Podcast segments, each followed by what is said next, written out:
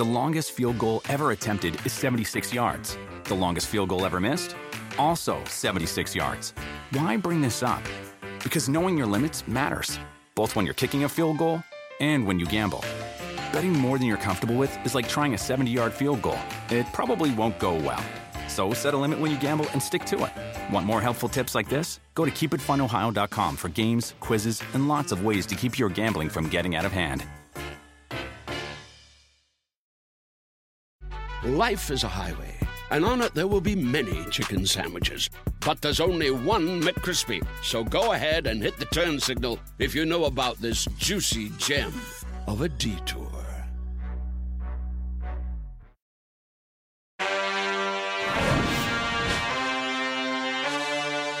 Never seen How High? I'm not Half Baked. No. With you need to go home tonight and watch Half Baked with Dave Chappelle. Done. I'll bring it back for Wednesday. All right. Good. Yeah. Great. Bring some weed with you. Okay? Yeah. I mean, I feel like that has to accompany you. Oh yeah, baby. That's right. He's back. Connor Rogers is back. He is here. Amin Farid is ditching us once again. How dare he? This is Chris Sims and Chris Sims Unbuttoned. Big muscles to my right here. Hawaiian shirt. Looking good. Did you do the homework? Of course I did the homework. You did? You're such a good... Last night I did the homework. You are such a good guy. I was like literally yesterday going like, I hope Connor doesn't really think he has to watch that for the show. We had to open with it. All right, good. I mean, classic 90s nostalgia... New York-based. Yeah. I didn't even know Jim Brewer was in it. Right. I mean, young Jim Brewer. Hilarious. It was pretty good. So stupid and so funny. Right. Some of it's probably like stupid where you're like, that's really not funny, but it was funny in 1996. That's the thing you got to think back to. You're like, man, I would have been dying 30 years ago like that. Right. But it was groundbreaking. People weren't doing movies about weed and like what you were doing, what you did behind the scenes yet. Naming the female lead Mary Jane is like the lowest hanging fruit they could have found. Right. But it's still all great. Yeah, there's some good scenes in there. All right, you the man. Thanks for doing that. Dude, absolutely. All right. Did you or did you not smoke while you were watching it? No. Doing homework, right? Yeah. It's like watching all 22. So you got to stay on your game. Yeah. It was a work assignment. You had the girl next to you watching it? No, I did this as solo mission. Dolo. Yeah, she was kind of like, she's like, what are you doing? And I was like, we have to open the podcast with this tomorrow.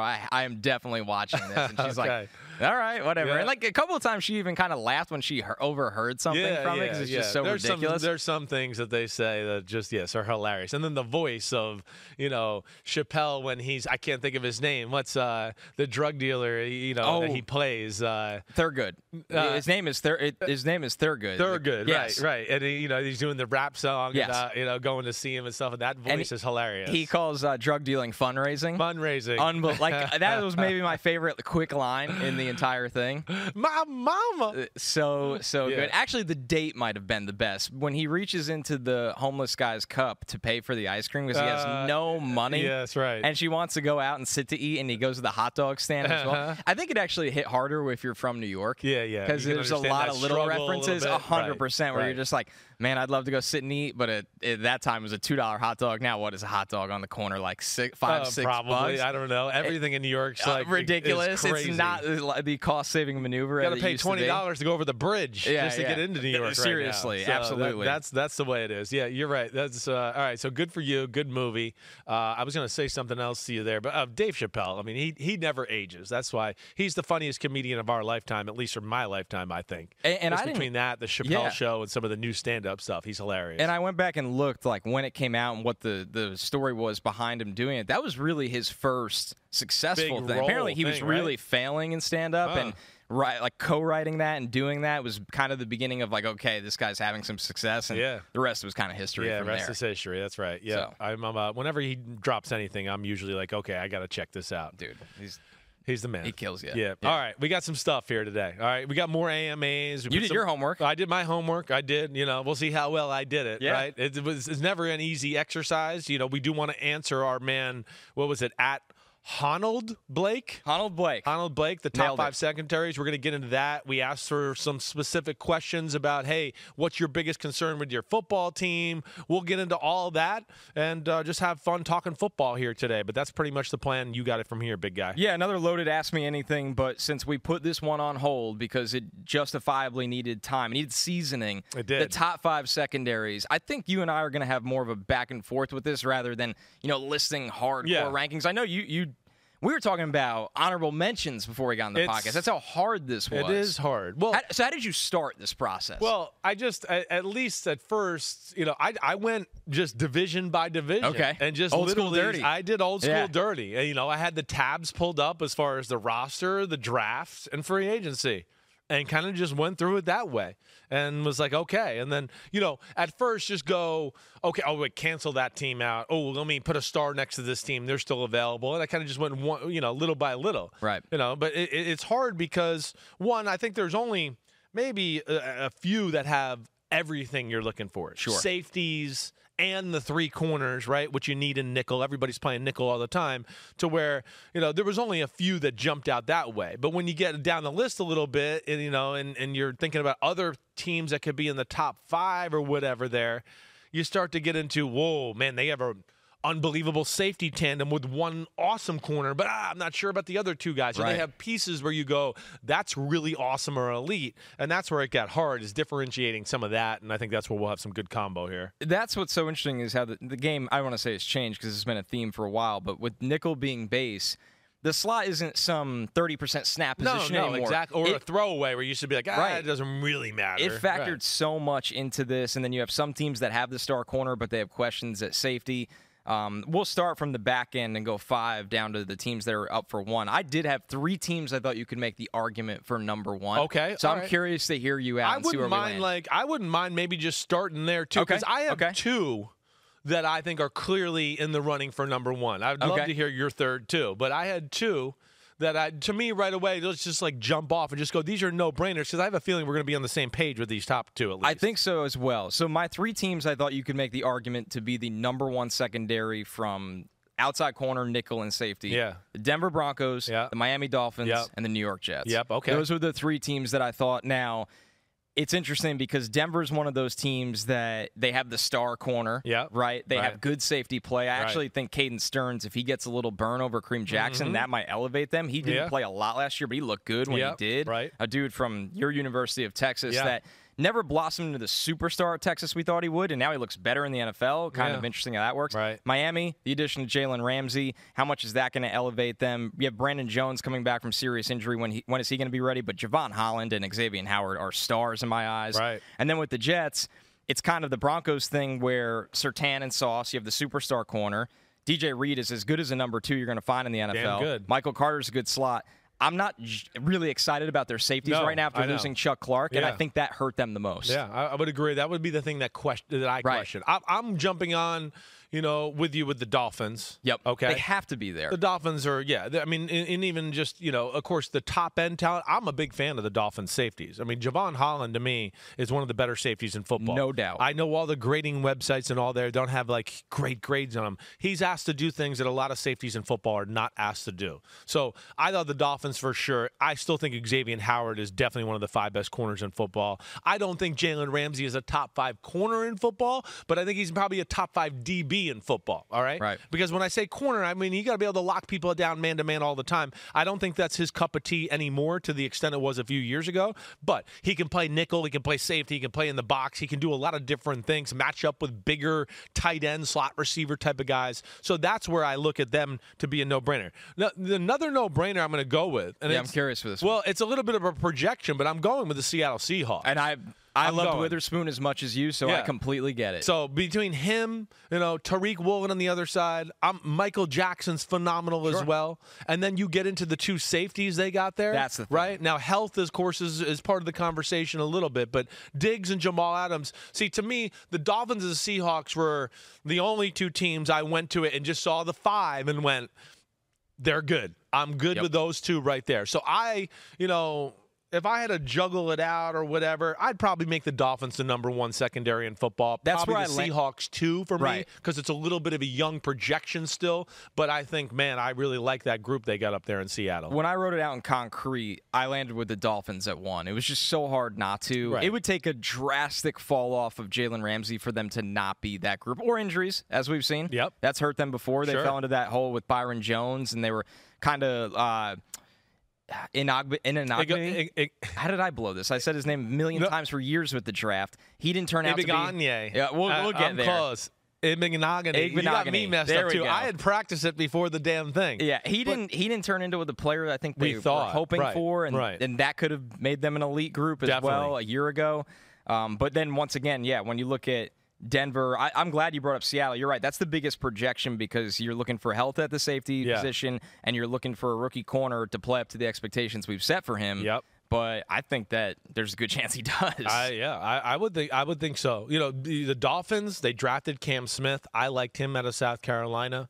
I really did. You know, me too. I had him in the top 30 players. They got some other guys too. The Dolphins, it's not only the starters, it's their versatility and the depth they have too. Because you get into Keon Crossan, who's pretty damn good, right? I'm missing who Cader Kohu was a shock. Was a shock out of nowhere. Villanova? Yeah. Or, no. He's Texas A&M Commerce. Okay, right? Who's really Villanova small. Guy is the Bills guy you're thinking about, I think. Yes, who also started out of nowhere. There. Yes. Started over their first round pick, right? So that to me, and then there was somebody else on their roster that I'm missing at corner that Nick Needham, they have him as well. So they have a lot of everything. That's why I think I'm going to go clearly them one, Seahawks two. Now, you know, after we get out of that Seahawks Dolphins thing, now that's where I think there's some healthy conversation to be had, right? I'm not as high on Denver quite as you. The Jets. You know, they're on my list here, but not. I don't know if I'm ready to put them on the short list yet. It's the safety question. Yeah, for sure. It's below average. Yes, there's no denying it. So that hurts me, and you know, too. You know, I don't know. I know. You know, hey, they've invested in that front and the front four, and they're you got to cut corners somewhere in the NFL, and they cut corners there because they're going, oh, our pass rush will get there before we have to worry too long, right? And we got Sauce, and you know, you can't do it all. Feels like the Eagles can play that way too. Eagles can definitely. They got good corners. Don't get me wrong. Yeah, exactly. Eagles are the same thing though. The same thing. I looked at them and went, man, they have three really good corners. I like that, but the safety thing I think is a legitimate question for them as well, right? So I look at that. But now, all right, so. You named your three there. All right, I got two others that I feel like I am hands down ready to put in the top five. Okay. And then my fifth, I still need to talk it out and hem and haw about a little bit. All right. So you heard my Dolphins and Seahawks 1, 2. Now, the running after that, this might shock you. Here's going to be my next two teams. The Chiefs and the Bengals. I had Chiefs at 5. Okay. The Chiefs, and it shocked me. I went through this exercise, and I was like, holy shit, they are so much. Because we look at Mahomes, Kelsey, and Chris Jones, that you forget how good the secondary was last year. Exactly. I'm with you all the way. Right. I mean, Reed is a good safety. Yep. And then you add in Brian Cook, who's going to be the other starting safety this year, who played last year, and he's good. There's a reason they let Juan Thornhill go, because they went, wait, we drafted his replacement. He's playing this year. You know, McDuffie's good at corner. I love him. Right. I think he was phenomenal when he played Williams last year. And Watson, I think, are really damn good. And, of course, have size and length. And then, of course, you're talking to LaJarius Sneed as well. And I just go, they have more than the 5. They have everything, let alone versatility to match up. So, like the Chiefs, again, this is where they're going nowhere, and we were in amazement, and I know we talked about this last year. They won the Super Bowl, and they were one of the younger teams in football. And they've retooled and scouted and built the right way. So the Chiefs are one of the next teams for me. And then their fucking rivals are one of the other ones. I'm going to go off the board here maybe. This one, the Bengals. Okay. I'm going to go with the Bengals. I know as one of my top 5. They are in my top 5. I know, and there's some moving parts here. You know, there's no more Von Bell, and we're missing, you know, our guy, that Jesse Bates, right? But Dax Hill, to me, is going to be that type of guy. Sure. Okay. They've got Nick Scott from the Rams, who I'm a huge fan of. To me, he was one of the under-the-radar, really awesome players for that team the last 2 years. And they have some more depth at safety. But then I'm a big fan of the corners. I am. You know, one, you know, they drafted my man DJ Turner, right? So I love him. But I'm a big fan of Cam Taylor-Britt. I'm a big fan of Chidobe Awuzie when he is back. Yep. And let me pull up my roster. I'm missing somebody on there, another corner. Oh, Mike Hilton is one of the best slots in football. And he's been for a long time. So, like, to me, I know most people might not have them in the top five, but I think this could be one of those where, like, when the season gets to an end, people are going to be like, whoa, it's December. And they're like, you know, the Bengals have one of the best secondaries in football. Maybe a hair of a projection with some of my young talent, but I'm going to put them in there for my sake at least. It's not crazy at all. In coverage last year, they gave up 16 touchdowns. The only teams that were better were the Jets and the Texans with 15. When you look at the advanced metrics, EPA per play, just to kind of show how dominant they were, they were number 6 in the league. And nobody would guess they were in the top 10. I don't know. Yeah. Besides Jesse Bates, who's not there anymore, it's no names. It's no names. That's what I mean. But people don't realize quite yet how good Cam Taylor-Britt is. Sure. That's probably the difference. I think there's that, right? Yeah. There are some people like you and me, we know what Dax Hill can be. You know, maybe, you know, the common fan in Philadelphia who's not following the Bengals every day, he might not know exactly what he is, but that's why we're here and we get paid to do this, to tell you that stuff, right? So, yeah, that's where, again, I look at them and just go, some depth and some high-end talent that I just don't think has jumped onto the national scene yet, but I think it will this year. I think that's a great point. One team that I had in there in the top five that this one you got to hope somebody doesn't fall off a cliff, but he didn't last year, is the Cowboys. Mm-hmm. Because Gilmore was really good last year. Mm-hmm. He's a nice addition to that group. They just locked up Diggs this week to a massive extension. Yeah, rattle them off. Go ahead. Right? So you got Trevon Diggs on the outside. You have Stephon Gilmore, who looked really, really good last year. Yes, he did. It's expected that Jordan Lewis will be in the slot. And then quietly at safety. And he's a really good slot. Right? It's a good place to be. And Deron Bland is really good. Exactly. Who was a starting caliber corner, right? Kelvin Joseph, I know it hasn't got all together for him. I still think he's a talented guy. I think it's, you know, maturity, learning how to play. But I'm sorry to interrupt you. No, I'm glad you're with you. Please. The Cowboys were one of my teams that I didn't definitively put in the top five, but are in my short list of like, oh, should I put them at number 5 or whatever? So I'm not too far off from you. And you know what? Malik Hooker was good for them last year. Kind of a resurgence for Malik Hooker. No question. I looked at this unit and think they're kind of one of those units that they do play as a team. They have borderline star corner with Diggs. Everybody knows Diggs isn't in the Surtain, you know, category yet, but he's really, really good. He would be in my top 5 in football. Right? And it almost feels like I don't give a shit about he gets burned every now and then and all that. You know? Make the plays. He is. And he's also gotten better in that regard since that 14 interception season. It felt like he was more balanced. And I look at them and go, man, if they get 90% of Stephon Gilmore, it's going to be really hard to throw on that team. Agreed. You know, the safeties are the question, like you talked about a little bit. They don't blow you away, but there's not like, oh, wow, it's weak. But the corners, yes. When they're healthy, that group right there, you look at it and you go, damn. You know, and I'm with you in the Diggs thing. He's continuing to get better. And listen, I don't want him to go too crazy taking, you know, chances and going for pick sixes and all that. But to me, he got to the point last year, and I think that's what you were kind of saying, is he found the fine line of like, I'll take a chance and, okay, this is stupid. Yep. Right? And, you know, again, too, everybody's got to get off stats and all the grading sites all the time. You know, again, Trevon Diggs is asked to be on an island like a lot. They play a lot of man in Dallas, and they do some crazy stuff up front. They put pressure on those guys. That's where I got tremendous respect for him, too. I think it's so hard to quantify coverage in numbers. Uh-huh.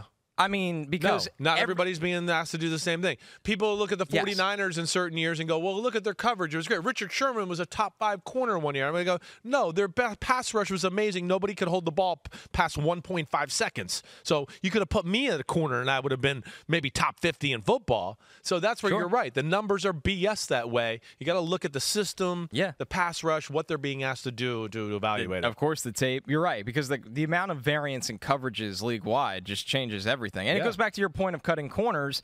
Some schemes want those high-end corners because they need them. Right. And then some schemes are saying, well, all of our money's in the front 4. Right. Maybe a rangy safety on the back end that'll make up for a corner that can't really open up his hips and turn and run. It just depends what you want to be. That's exactly right. There's good numbers in coverage. Don't get me wrong, but it's the hardest position maybe to quantify in analytical, breakdowns. Yeah, agreed with you. Yeah, and I think just to jump off of what you're saying there. Yeah, the 49ers are the perfect example there. There's a reason you haven't seen like Shanahan sign a big time, huge, marquee corner or anything like that in his time there. He obviously believes in the front 7, and then they're going to play a certain way in the back end to kind of protect and, not put those guys in real tough situations. That's the approach they have taken. All right, so Your five. Let me hear it one more time here. Dolphins. Right. Broncos, Jets, Cowboys, Chiefs. Okay. All right. That's your five. I'm Dolphins, Seahawks, Chiefs, Bengals. And then, you know, my fifth one, like, I'm down to Cowboys, the Saints. Okay. We didn't even talk about that. The Saints, you know, again, first off, Lattimore's still really damn good. Paulson Adebo is very good. You know, he got beat a few times last year, but again, they're another team that asked their corners to play a lot of man-to-man. I'm a big fan of Alante Taylor and Marcus May and Matthew. Matthew, not what he was, but that's still a pretty good tandem. So they were like, okay, on this other list of maybe. The Bucks, they're another team I looked at. You know, the two corners are real deal Holyfield. Jamel Dean and Carlton Davis are real. Antoine Winfield's phenomenal. That helps a lot. But I think the rest of it is probably why they're not going to make my list, because I just go, I'm not sure about that. Talked about the Cowboys. Now, here's, I guess when I sit here and talk about it, I think it's between these three teams. The Cowboys that you've mentioned, I think the Ravens are probably in it for me. The Ravens, did the Ravens have the best safety tandem in football? I think so. Right? If Kyle Hamilton becomes the player, and the second half of last year, look, he looks like he was coming. It started to look like that. Exactly. There's not a lot of guys that can do what Marcus Williams does. Yeah. That's probably the differentiator there. He's one of the best free safeties in football. Humphrey's a great player. Yeah. So it just matters what the Brandon Stevens, right, of the world, like that number two corner spot really does. Jalen Amar Davis, sure. He's a guy there. You know, they signed Rocky Sin, right? That's an interesting fit for them. They there's somebody else I'm missing too that they signed. But yeah, they had Trevon Mullen, right? They signed him as well. You know, so you're right. They're trying to find the right mix there, but they were definitely, or still are, in the running here for me. All right. Then the other team that I want to bring up to here for the conversation, and, you know, the Ravens have Darryl Worley, just a Kayvon Seymour. So they got some guys there, like you said, Brandon Stevens, who I think is definitely going to be the other guy across from Marlon Humphrey. It's just who that third guy is. And then the Chargers, you know. We've been waiting for that one to be great. I know, you know, and I know it's a projection, but it's not a projection. I mean, we know Derwin James is obviously one of the best safeties in football. Okay, J.C. Jackson had a down year last year, but I'm not ready to go, oh, this isn't going to work. I mean, J.C. Jackson, the 4 years before that, was one of the 3 or 4 or 5 best corners in football. So I don't think he forgot how to play. Asante Samuel is damn good. Mike Davis is damn good. So those are the three teams. The Cowboys, the Ravens, and the Chargers are the other three teams that I look at to go, I think I'll make them five. And I don't know where exactly I want to go there. You know, I think ultimately I'm gonna take the Chargers. Okay. I think you talked yourself into it. I did. It's a tough. The Chargers, the Ravens, I think are the ones I want to go with. I think I will go with the Chargers.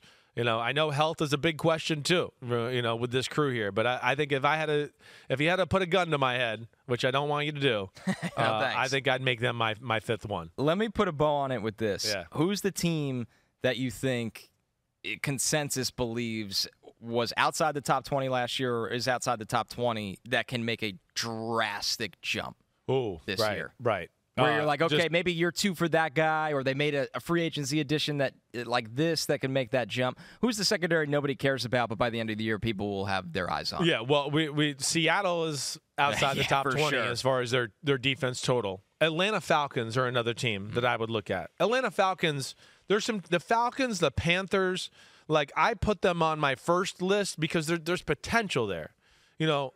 Richie Grant and Jesse Bates at safety, I like that with the Atlanta Falcons. You know I'm an A.J. Terrell fan.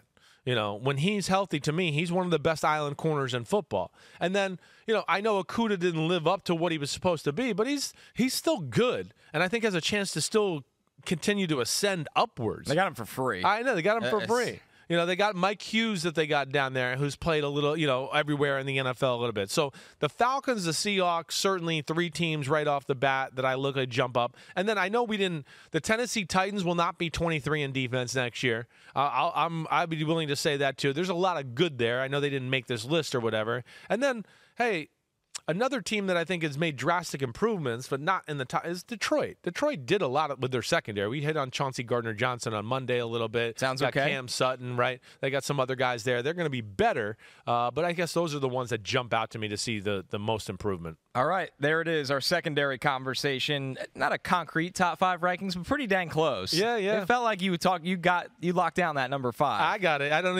It's one of those where I probably will still go back later today and go, man, I should have put the Ravens in front of the Chargers or whatever. But either way, I'll live with it for right now. I feel really good about the other four as far as Dolphins, Seahawks, Chiefs, Bengals, Chargers, and we'll see. Your five is not bad either. It was all Thank you. On my We both went on the Dolphins list. Too easily. Yeah. Almost. Well, how could you not? Yeah. So now Fangio there. Well, and you know, like you said, like with the corner, with this conversation too, it's, you know, you value the overall group together. Do you value, ooh, their corners are so good? I'll take that. And I think that's kind of what you did with Dallas, where you just go, hey, I did, you know, they do that, so I'm gonna run with that. And that's where, you know, the smart minds can differ there in this conversation. On the note of the secondaries, this question from Coordinated Chaos: there have been some rumblings about the Eagles cross-training Keely Ringo to develop/play a similar role as a Derwin James type player, with a bit of uncertainty at the position, the safety position for the Eagles. Do you see this as a smart move? I do. You know, I could certainly see this from Keely Ringo,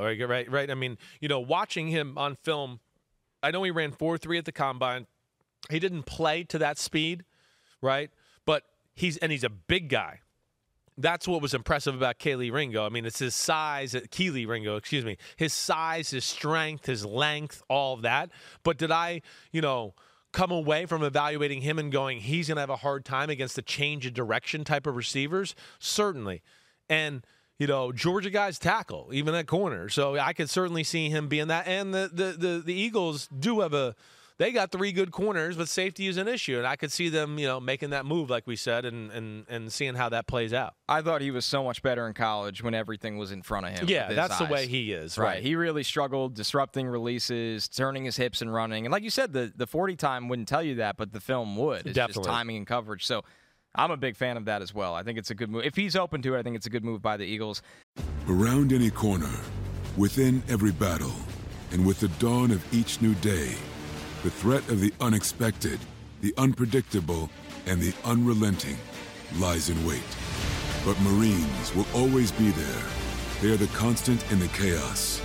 No matter the battlefield, Marines adapt to win, defeating every shifting threat, protecting our nation's future. The few, the proud, the Marines.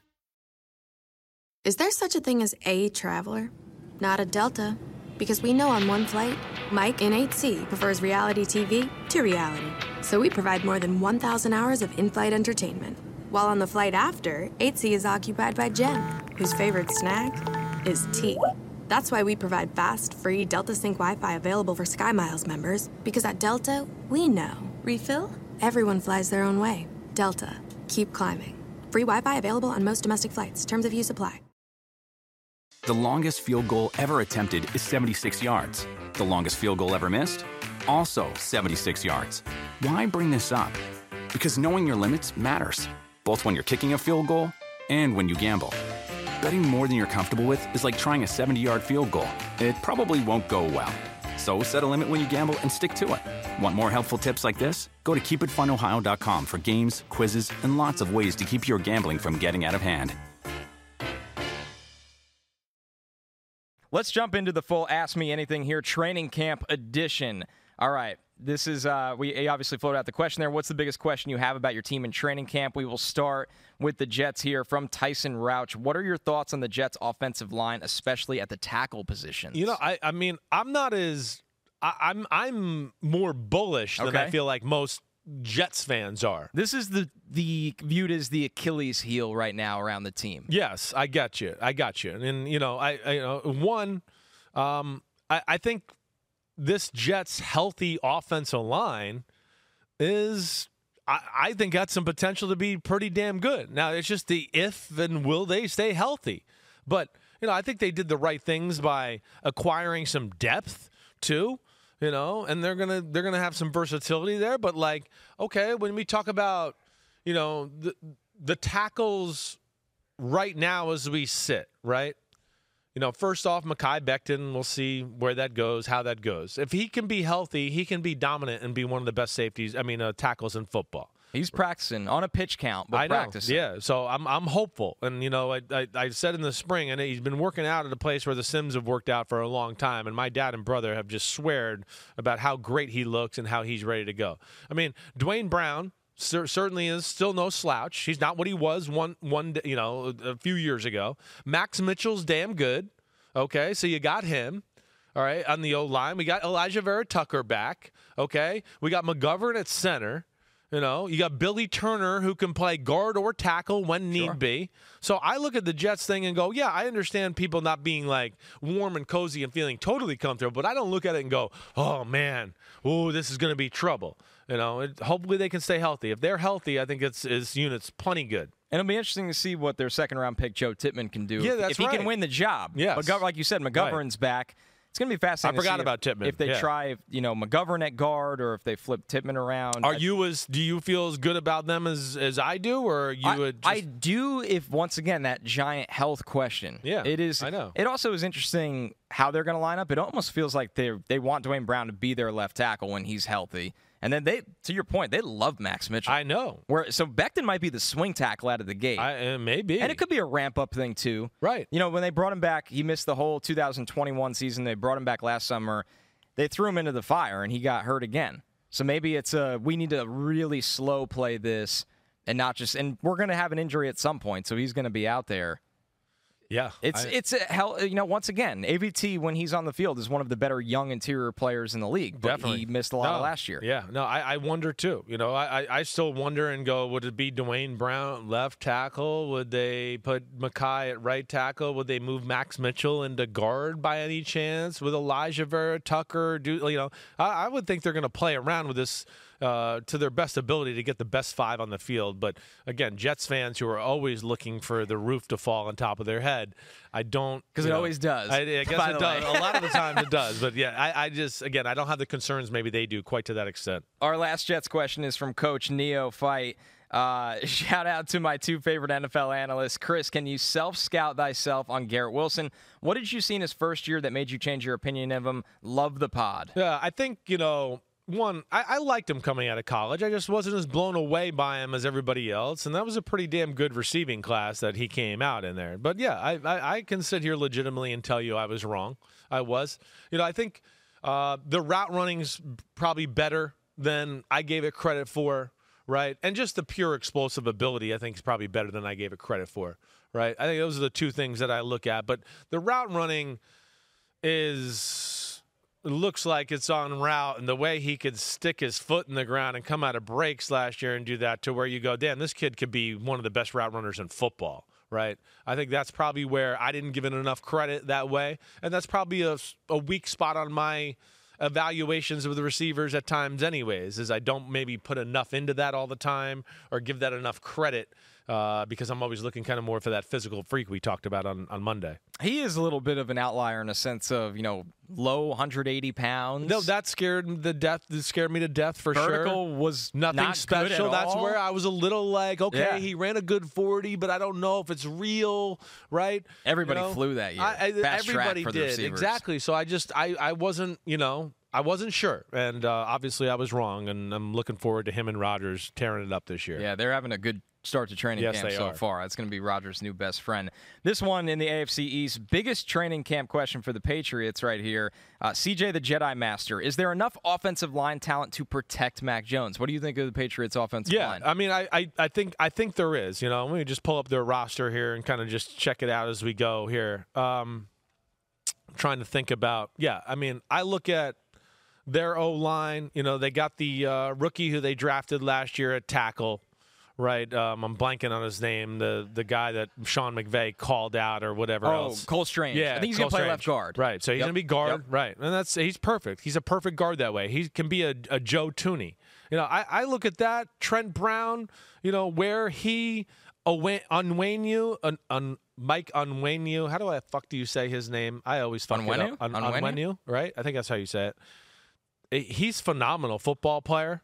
So, I don't know. I don't sit here, and again, I'm kind of looking at this as we go, but I don't sit here and look at it and go, ooh, I have major concerns about the New England O-line. You know, maybe I'm a little biased too, to where, you know, New England's usually on top of that department, and they have an eye on knowing what works. But, man, I'm just going, wait, David Andrews, Cole Strange, Trent Brown, Unwainu, all right?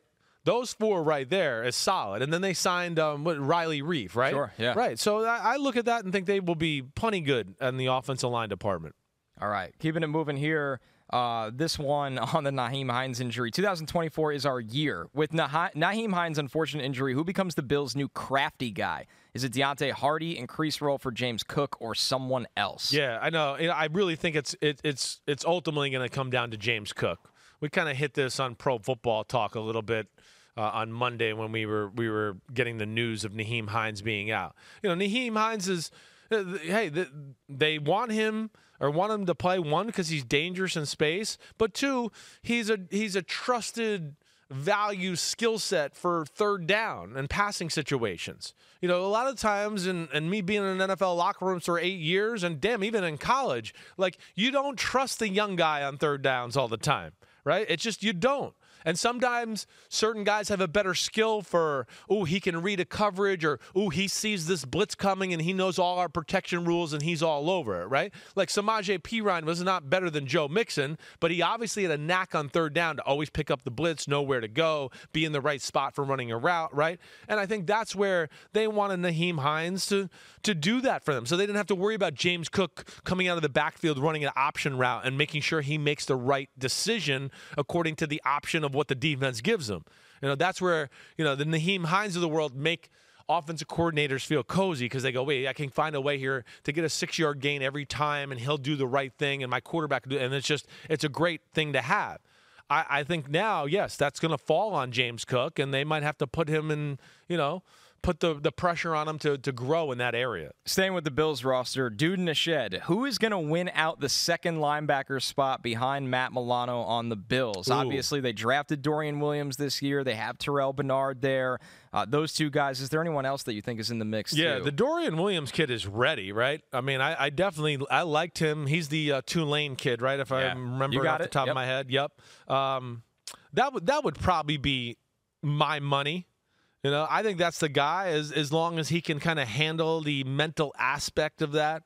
You know, yeah, that's a big hole left. It definitely is. It is. It is. You know, I don't have a great feel for Bernard. You know, they did get an AJ Klein who's been around forever, and I think just as like can be Mr. Dependable. But I think if you made me bet, I'd go with Dorian Williams. Yeah, he would bring a different, you know, run and cover element. He's almost like a Milano. I mean, that's who he is. You'd have two Milanos in there in the middle, like not huge thumpers, but really good tacklers who can run sideline to sideline, going to be good in coverage that way. I could see that, you know, making sense for them. Moving over to Cincinnati, the Boomer 99. Greetings from Scotland. How do you see the Bengals backfield shaking out behind Joe Mixon, and will it be enough to keep them as contenders? Love the pod. Thanks, Brian. Yes, I do think they have enough there. You know, first off, Joe Mixon, he's still really, really damn good, Brian. There's no doubt about that. And you loved Chase Brown. I love Chase Brown. I love the Brown brothers in general. So, yes, I think Chase Brown is ready to go as far as NFL terms are concerned. And he's a no-nonsense runner.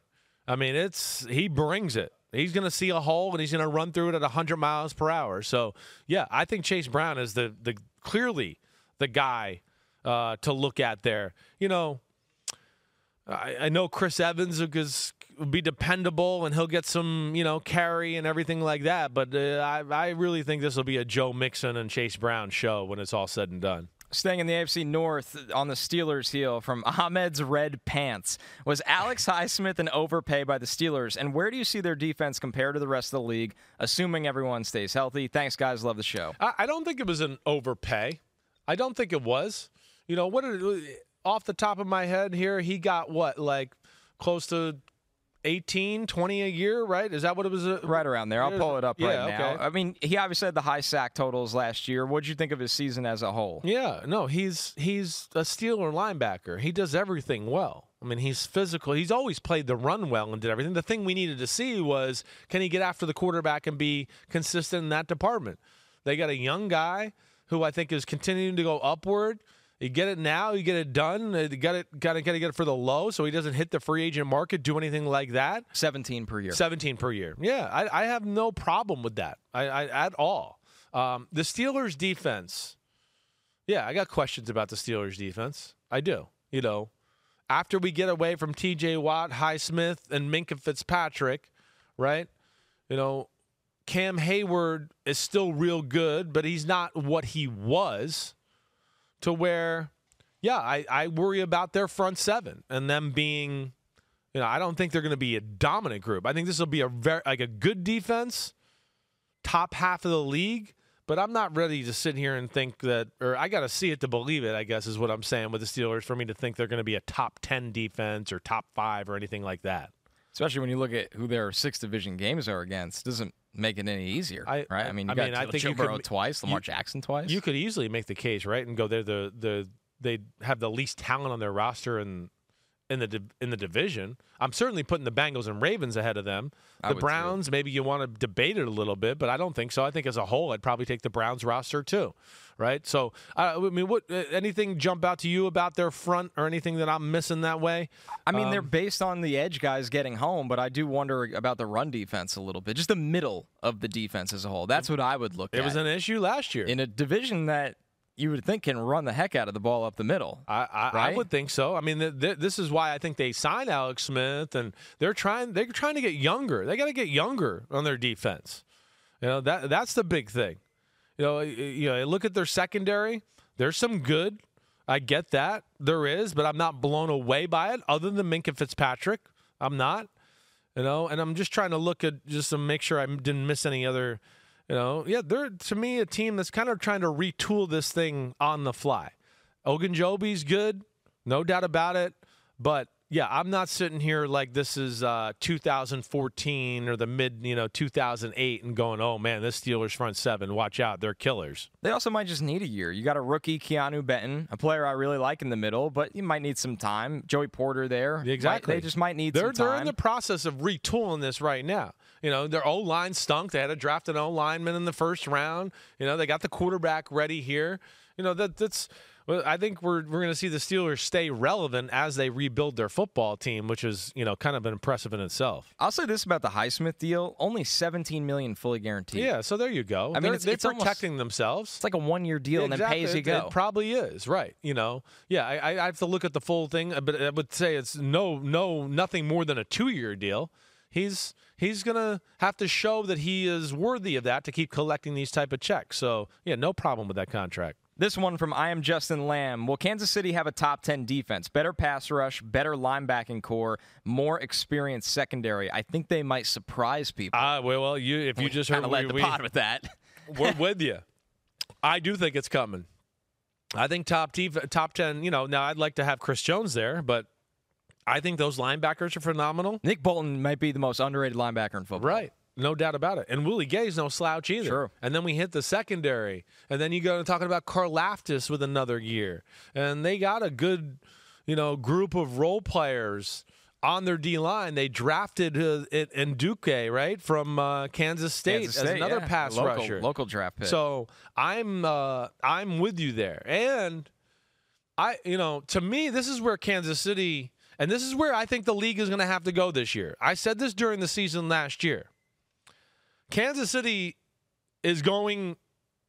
showed teams something last year, the Super Bowl specifically.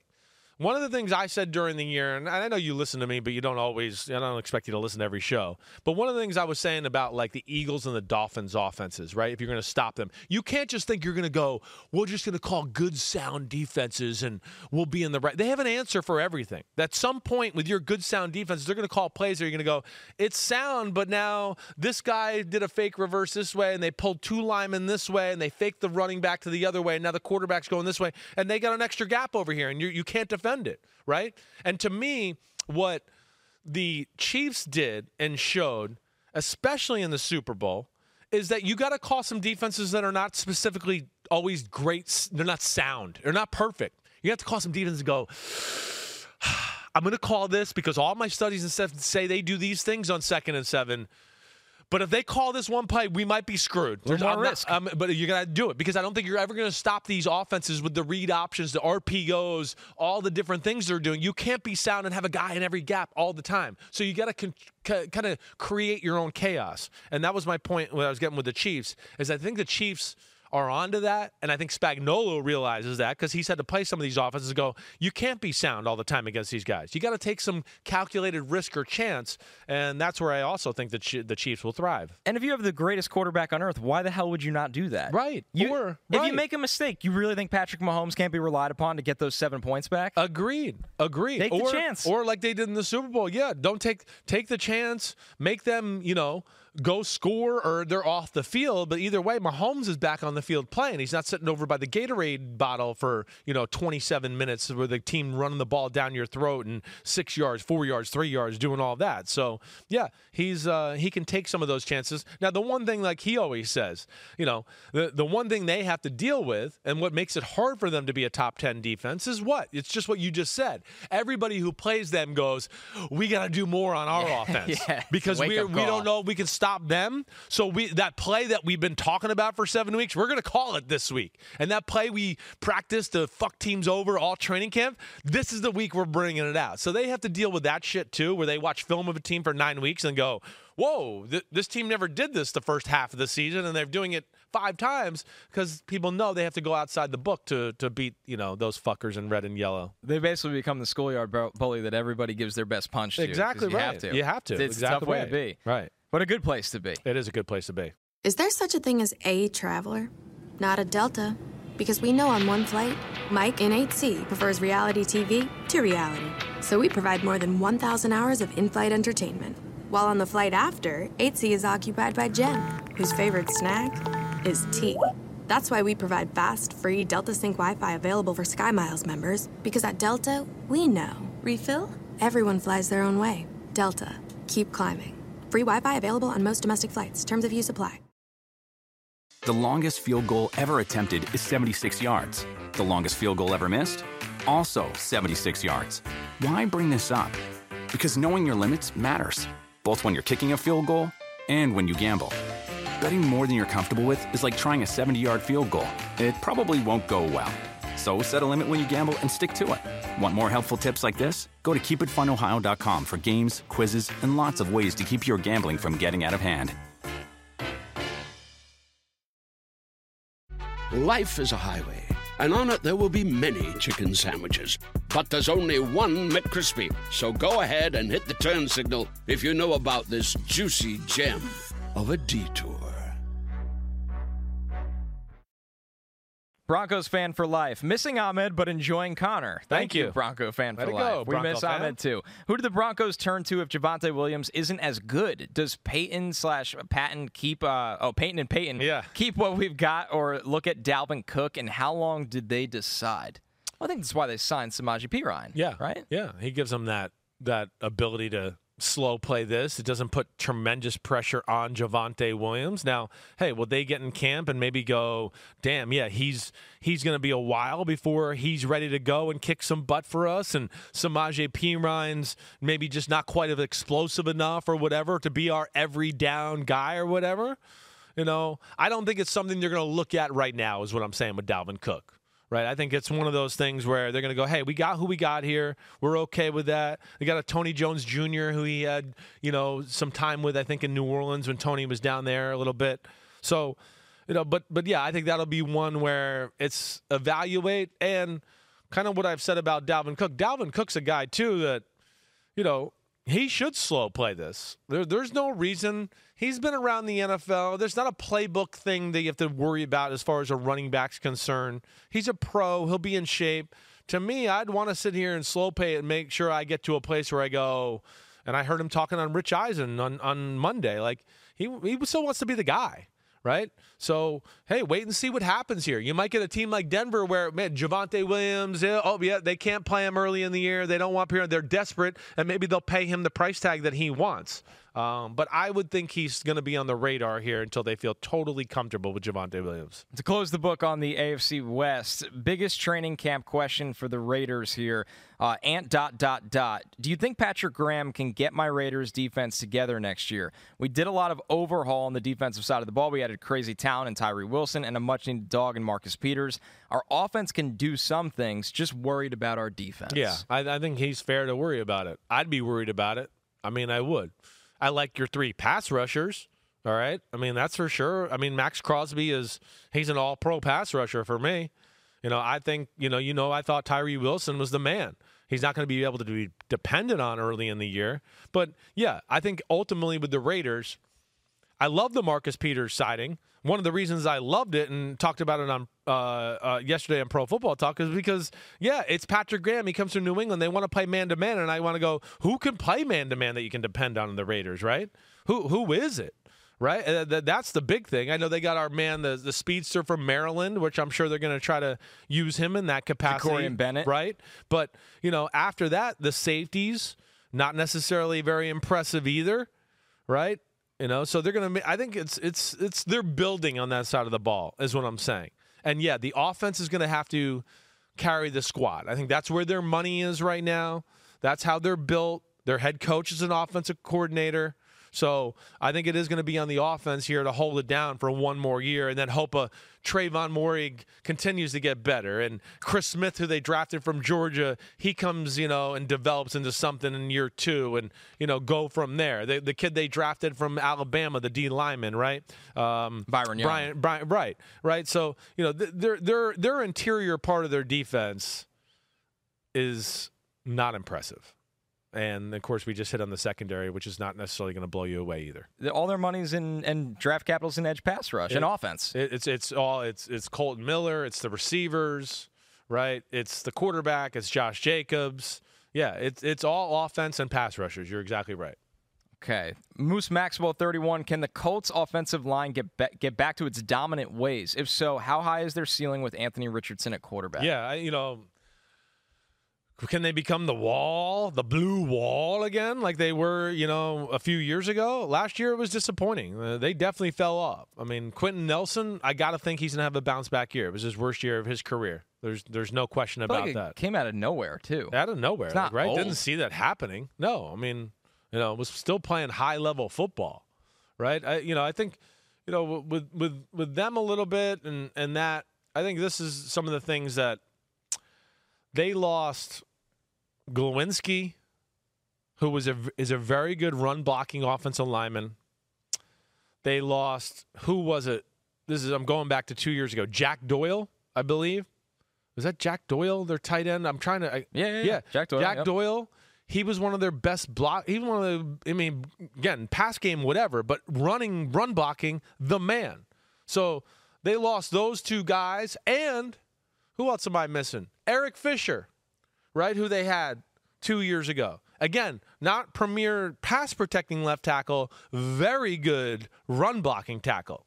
So that kind of like flew under the radar of like, hey, this is why they're not as good, let alone Quentin Nelson didn't play as well.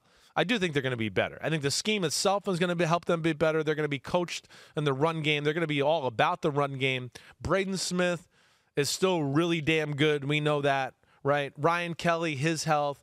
I think they'll be better than last year, I guess is what I'm trying to say, long story short. You feel the same way? I think they need a big step from Bernard Raymond. Yeah, sure. That'll dictate. Right. That will probably dictate the ceiling of Quentin Nelson playing next to him. Mm-hmm. It's got to be hard to be a left guard in the league, and you're used to one thing next to you for so long, and then you guys struggling, and there's just a lot going on and communication. And definitely. So that's probably the variable I would have for them right now. But, yeah, I think the threat of Richardson running – has to make life easier for them as a whole. Exactly. I mean, because everybody's overthinking everything rather than playing downhill when that happens. You're limited too, right? And you're limited because you become, you're so worried about all that they can do, you get conservative, like we were just talking about. And like I was saying, I think defense are going to have to change that this year. They're going to have to be a little not conservative to kind of mess things up. But yeah, you're right about the Raymond thing. That's the point. Can he make that next step and be the franchise left tackle? And how I liked him coming out of Central Michigan. Me too. I did too. But yeah, it didn't seem like he got the greatest reviews last year in Indianapolis. Dan Salas, do you see the Eagles having any hangover from losing the Super Bowl in the way they did and because they lost some key players? I mean, do I expect them to just be like last year where I'm not trying to pat myself on the back. Like when the schedule came out, and I was like, the Eagles are going to be 10-0. They're going to be 10-1. Like that was no doubt. Do I expect that? No. Do I expect them though still to be all year long top 1, 2, or 3 in the NFC as far as record and all that? Absolutely. I mean, they're too talented. I still think it's the most talented roster in football, even though they lost some players. Sure. Yeah. But no, I don't see it. I think with that quarterback they have there, he's going to keep them driven and motivated for sure. He's a tremendous leader. And I think Nick Sirianni and company has got the magic touch too. So I don't expect them to fall off. It doesn't feel like anyone in the NFC is terrifying you where you're like, wow, the Eagles, they're in trouble if they just run back the same kind of thing again. No. Conferences. No, it's literally like run back the same thing again, and then we'll run back the same thing with the 49ers, and we'll see in the NFC Championship, right? And hopefully their quarterback doesn't get hurt.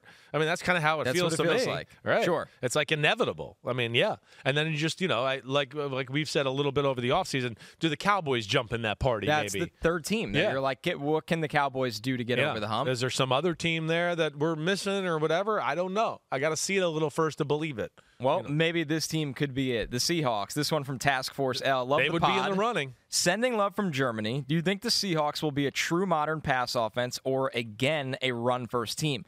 Keep up the good work. Hope to see you one day here in Germany. Oh, I want to come to Germany. I'm here that. I want to do that for sure. I want to do Pro Football Talk and Unbutton in Germany. I want to do Pro Football Talk and Unbutton in London. We have a very big fan base there. A lot of NFL fans. A lot.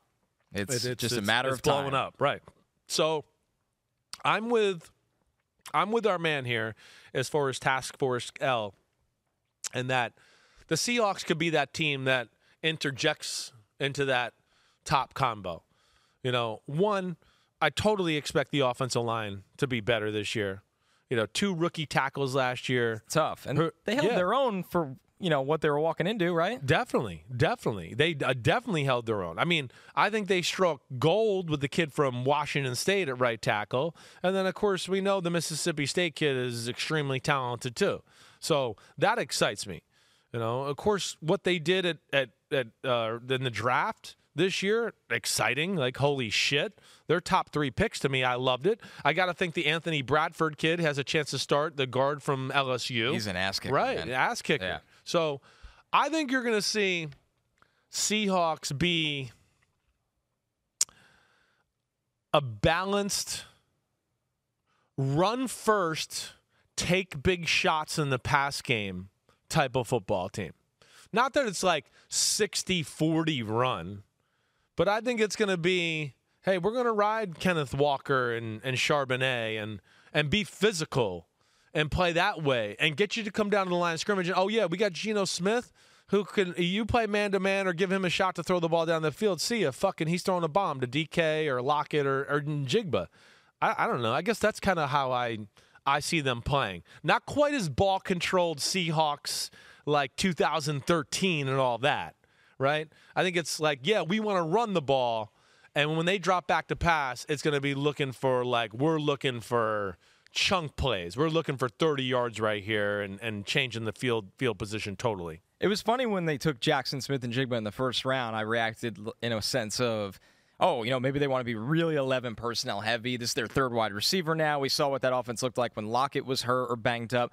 But then they took Charbonnet in the second round when they had Kenneth Walker, and you're like, I think Pete's going to be Pete, and they are going to lean on a 2-back downhill system, like you said, Sims, that can be an explosive play threat. And you just look at personnel for them last year. I mean, they used 11 personnel, 3 wide receivers on the field. They were 25th in the league. That was not them. It's crazy. So it'll be fascinating to track that if that changes, because they are one of the teams that traditionally has not moved into that. We live on the field with 3 wide receivers. Yeah. No, I think we see more 11 from them. Just 52%. Yeah. Okay. I think we see more right? But I think that's probably part of the reason they love Njigba too, is not only his route running, he can be physical and block in the run game. And yeah, I still think we're going to see a number of two tight end sets with Noah Fant and Dissly doing that. Pete Carroll ain't going to deviate too far, and he's not going to let the team be like, throw the ball 45 times a game. That's not what he's going to do. So yeah, I think we hit it. What would you guess McVay is in for 11 personnel? Oh, I was just about to jump. That's the shocking thing, because Shane Waldron, came from McVay, right? So that just tells you. I'm going to say McVay was in 11 91% of the time. 90.8. Yeah, it's crazy. You nailed it. Thank you. Thank you very much. That's wildly impressive. Yeah, yeah. I mean, I knew it's extremely high because two tight ends never make it on the field there. And, I was going off the top of my head going, do I remember seeing a lot of four receiver sets? They don't do that as much either. So, good. Sun shines on a dog's ass. All right, your boy El Rey is back. What kind of changes can we expect to see from San Francisco with Steve Wilks being the new defensive coordinator? Yeah, I think it's going to be a little bit more exotic. That would be my 2 cents. Shanahan, the way they want to play, do all that. We just talked about, I don't think they want to play exotic, man-to-man and give you shots like that. I don't think that's going to happen. I don't think that's what Shanahan believes in, the philosophy of winning games and all that. But creative ways to still play cover 3 and cover 4 and have, different looks, different blitzes. This guy blitzes, this guy drops. I think you might see a little bit more of that from Orton and the 49ers, and a little bit more of a different, a variety in lineup and what I mean, and how they line up, pre-snap. With the 49ers the last few years, it's either 4-2 nickel or it's what is it? 4-2, and there's two guys up in the A gap and somebody's going to drop out and one's going to blitz. It's like one of those two things. You just don't know who's coming, which one's coming, blah, blah, blah. I think you're going to see more sets from them this year. One more on the Niners from PanicR37. Does Trey Lance end training camp on the 49ers roster? I'm going to say yes. Okay. I am. This is a team that's got, the worst fucking luck in the world at the quarterback position. So they need 3 quarterbacks. To just cut Trey Lance, I don't see that happening, especially what you've invested in him and the politics of football. They'll be severely questioned, and people will talk about it even more if they just cut him for nothing. Who's going to trade anything for him? That goes back to the politics. You can't trade him for a 5th round. Exactly right. Terrible look. So you might as well keep him. Right. And teams aren't even going to want to trade a 5th round pick or that's as high as they're going to go, because they're going to go, wait, you don't even like him. Wait, everybody in football knows he's already your 3rd stringer right now. So, yeah, and then he hasn't played enough football. So I think it's going to continue to develop, and, he'll wait, and, for his sake, he'll hope to get a chance maybe somehow through injury or whatever else to get on the field. The longest field goal ever attempted is 76 yards. The longest field goal ever missed? Also 76 yards. Why bring this up? Because knowing your limits matters, both when you're kicking a field goal and when you gamble. Betting more than you're comfortable with is like trying a 70-yard field goal. It probably won't go well. So set a limit when you gamble and stick to it. Want more helpful tips like this? Go to keepitfunohio.com for games, quizzes, and lots of ways to keep your gambling from getting out of hand. Life is a highway, and on it there will be many chicken sandwiches. But there's only one McCrispy, so go ahead and hit the turn signal if you know about this juicy gem of a detour. Bosnian Bear wants to know, Bucks are making a mistake having a quarterback competition at this point. Same situation Panthers had last year, and the quarterback never got enough reps with the starters. Well, there becomes a point where it does become detrimental. The old saying, right? If you got 2 quarterbacks, you got none, right? I still expect it to be Baker Mayfield. But, yeah, at some point, and you've heard me say this before, and I say this to Florio all the time, this is something I know New England believes in, and a lot of you got to start framing your team around who's going to lead your group, who's going to lead the unit. Who's going to get the, you know, like you're talking about, and like the question here, get enough work to work on the nuances of the offense and get everybody used to each other and on the same page. And, ooh, when he's like, sees this, he likes to check to this. And, ooh, he gives signals like this. And, you know, so, yeah, I at some point here in the next, you know, 10 days, I would hope they start to have a clear cut.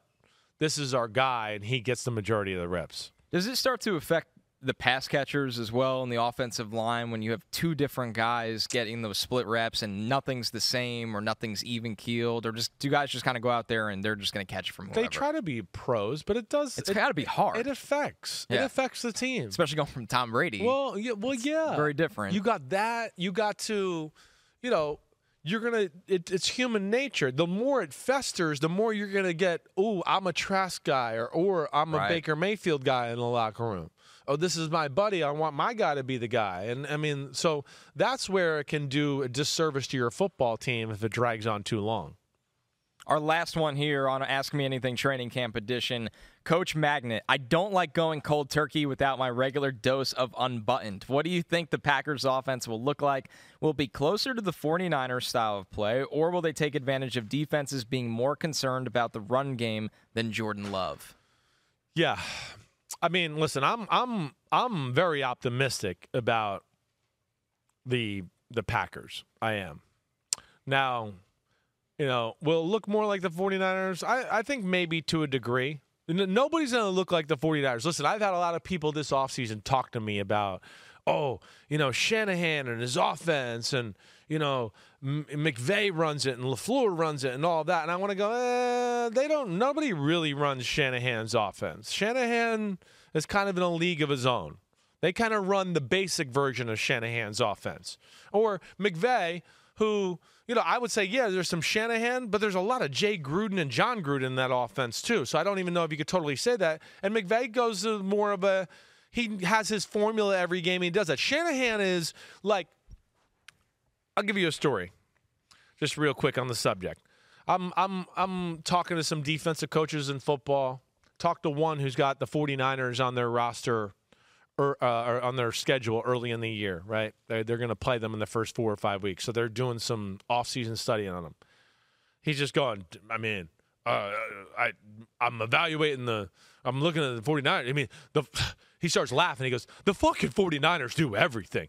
I mean, the fucking 49ers, they're doing shit the rest of the league isn't doing. You know, it's not as apparent to the untrained eye. You know, because when we think different, oh, there's a different formation. They come up with different pass concepts. No, it's the nuance in the run game that you really got to know where you'd go. Yeah, here's a toss sweep from last week. And then the next week they run the toss sweep, and it looks the same, but it's actually blocked totally different, right? That's where he is a mastermind that way. And then off of that new play, you know, comes up with 3 or 4 play action passes where you go, whoa, I've never seen it done this way too. So he kind of always reinvents himself. Like think about even the Seahawks playoff game. Do you remember that game Brock Purdy kept running to his left to run a fake, and they were running deep in cuts going the other way, and he was throwing it across the field, and they were wide open? That's what I mean. He does shit where the rest of the league's like, wait, nobody does this. Yeah, not with Brock Purdy. Exactly. That's what's even more shocking. I know everybody wants to think they're the same, but that's where I'd go, no, Shanahan's a little bit of a class of his own. But to the basic point at Coach Magnet, I think they're going to, they're going to rely on the run game, be physical that way. And I think you're going to see the Packers push the ball down the field a little bit more. You know, the one thing I think Aaron Rodgers did to them the last few years is he put them in the I want to throw it short and get on my hands box, and that kind of handcuffed them in their offense this way. I think he wanted to get back to more of what we were talking with Shanahan, you know, maybe not as creative, but run the ball, and then we fake that damn run, and, ooh, there's Brandon Ayuk going over the middle for a 30-yard gain. I think that would fit them more anyways with Dobbs and Christian Watson. Speed, yeah. And for a young quarterback, those are the type of throws that are easy to see. The play gets to develop. People separate downfield. The holes become bigger. Like, I wouldn't want Jordan Love to be making really quick, let me fit into a tight window and make the right read like Aaron Rodgers has done the last few years. That'll be a fucking disaster. He'll throw fucking 30 interceptions this year if he has to play that way. So this way, I think, cleans the – we block. We keep the tight end in. Hey, he's one-on-one outside. He's running a comeback. Just throw the fucking comeback one-on-one. You know, hey, we've been running the ball. Ooh, the safety's cheating down. We're going to throw the post over the top to Christian Watson, right, with a crosser underneath. I think that's the kind of stuff they'll try to do with Jordan Love, but I think it'll be more run-based defense and shots down the field for Green Bay. Well, that would be exciting to watch, especially with the speed they have at wide receiver. And I like your point of that. It probably applies to a lot of young quarterbacks around the league. You could say the same for Anthony Richardson this year maybe a little bit. Yeah. You know, utilize his arm. Definitely. Now with him, he could also tuck the ball and run if you're playing off of him. Right. But that's a friendly way of helping. You're not running a training wheels offense necessarily in terms of dinking and dunking. No. You're running a training wheels offense in we're going to protect you with the run, and we're going to utilize your strength throwing down the field. Exactly. To me, it's one of the undervalued or – you know, what do I want to say? Not used enough tactics in all of football by young quarterbacks or older quarterbacks. That's why I love Joe Burrow a little right now. And Mahomes and them got into this a little last year too, where they were just like, hey, fuck the concept. If it's one-on-one with Jamar Chase, I'm going to throw the comeback out there all day long. Big Ben used to do that to Antonio Brown. It just was like, I'm just going to play football here. They can't cover him on an out route or a comeback. I'm just going to do that. You know, I think coaches don't love that because they feel like they're getting canceled out because they're like, hey, I came up with wide drive, Z choice, and over here, I want you to do that. And it's like, no, sometimes it's just better. Right. And for your point, you know, it's easier for the young quarterback. Hey, run the ball. It's a single safety defense. Okay. Now is Alec Pierce outside running the 20-yard comeback? Is he open? You got a strong arm, throw it. And people go, oh, it's a far throw. It's really a safe throw. It's a safe throw. Unless you throw it behind him, okay, then you're going to get intercepted. But anything out in front or high is either going to be caught or go out of bounds. And that's where I think people lose sight of that fact a little bit every now and then. All right. That wraps up our Ask Me Anything training camp edition. It's been a lot of fun. A lot to go on. The camps are open. Flying. It's all going to be flying now. Here we go. We're going to the Hall of Fame game next week. Next Tuesday, I'm on the plane going there. Jets and Browns are a weekend of practice already. Oh, baby, I know. Yeah. I'm gonna be all over the Jets and scout them out for you. And Thank you. Hopefully you don't ditch me for the rest of the summer. No, and you come back and host a show every now and then. I will come back anytime. I know Matthew Berry's your best friend and all, but you can come here. Speaking of my other job, get ready for draft season. You'll like this one, Sims. Get ready for draft season with the RotoWorld Fantasy Football Draft Guide featuring content from Matthew Berry. It's also featuring content from me, including player rankings, profiles, projections, mock drafts, and more. Go to NBCSports.com/draft guide and use code DRAFT2023 to save 20% at checkout. Yeah, check it out. I mean, damn. I mean, one thing I can speak confidently in life is that Matthew Berry and you guys are all over the fantasy world and every angle possible. Yeah, Matthew Berry's, I mean, come on. He is who he is because he's phenomenal. He lives it. He eats it. He breathes it. He loves making videos of himself, talking about it. He's the man. From random places. Yes, exactly. Walking through his living room, talking about the Commanders being sold. But, hey, he was all over Jalen Hurts last year. Got Tony Pollard on there this year. I'm always picking his brain. And what I love about Matthew Berry, you know, I said this to a lot of people during the year last year. I mean, Matthew Berry, I know some people go, oh, he's fantasy, whatever. He's got a great eye at football. He understands the game and understands talent of players, and he added a lot of value to our Sunday Night Football show last year by just some of the things he said in the meeting rooms and whatever else, just, you know, giving his 2 cents on the game. Well, it's going to be exciting watching you guys again. It was a blast last year, and I've had a blast this week filling in for Ahmed. I don't want to scare your listeners. He's not gone forever.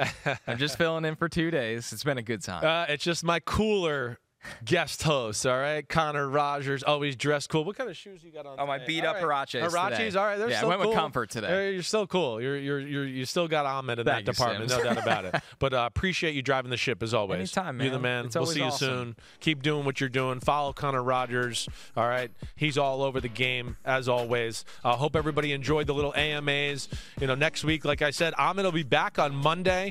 Tuesday, I'll be going to Canton, doing a few days of pro football talk there from the Hall of Fame. Going to do a Thursday podcast next week. Wednesday's a busy day, and we got some NFL things we got to do, so we're going to have to do it on Thursday. But that's the little look forward to next week. Going to have a guest, I think, for the Thursday pod, a guy that used to be a pretty good football player. Going to do a little interview, talk to him, pick his brain, have some fun. I don't want to spoil it quite yet. But everybody be good out there. Have a good weekend. Stay cool. The whole country is hot as fucking shit right now. Find a pool. Go for a swim. Drink some liquids. Stay cool out there. there. Be safe. Peace out, homies. Clap it up.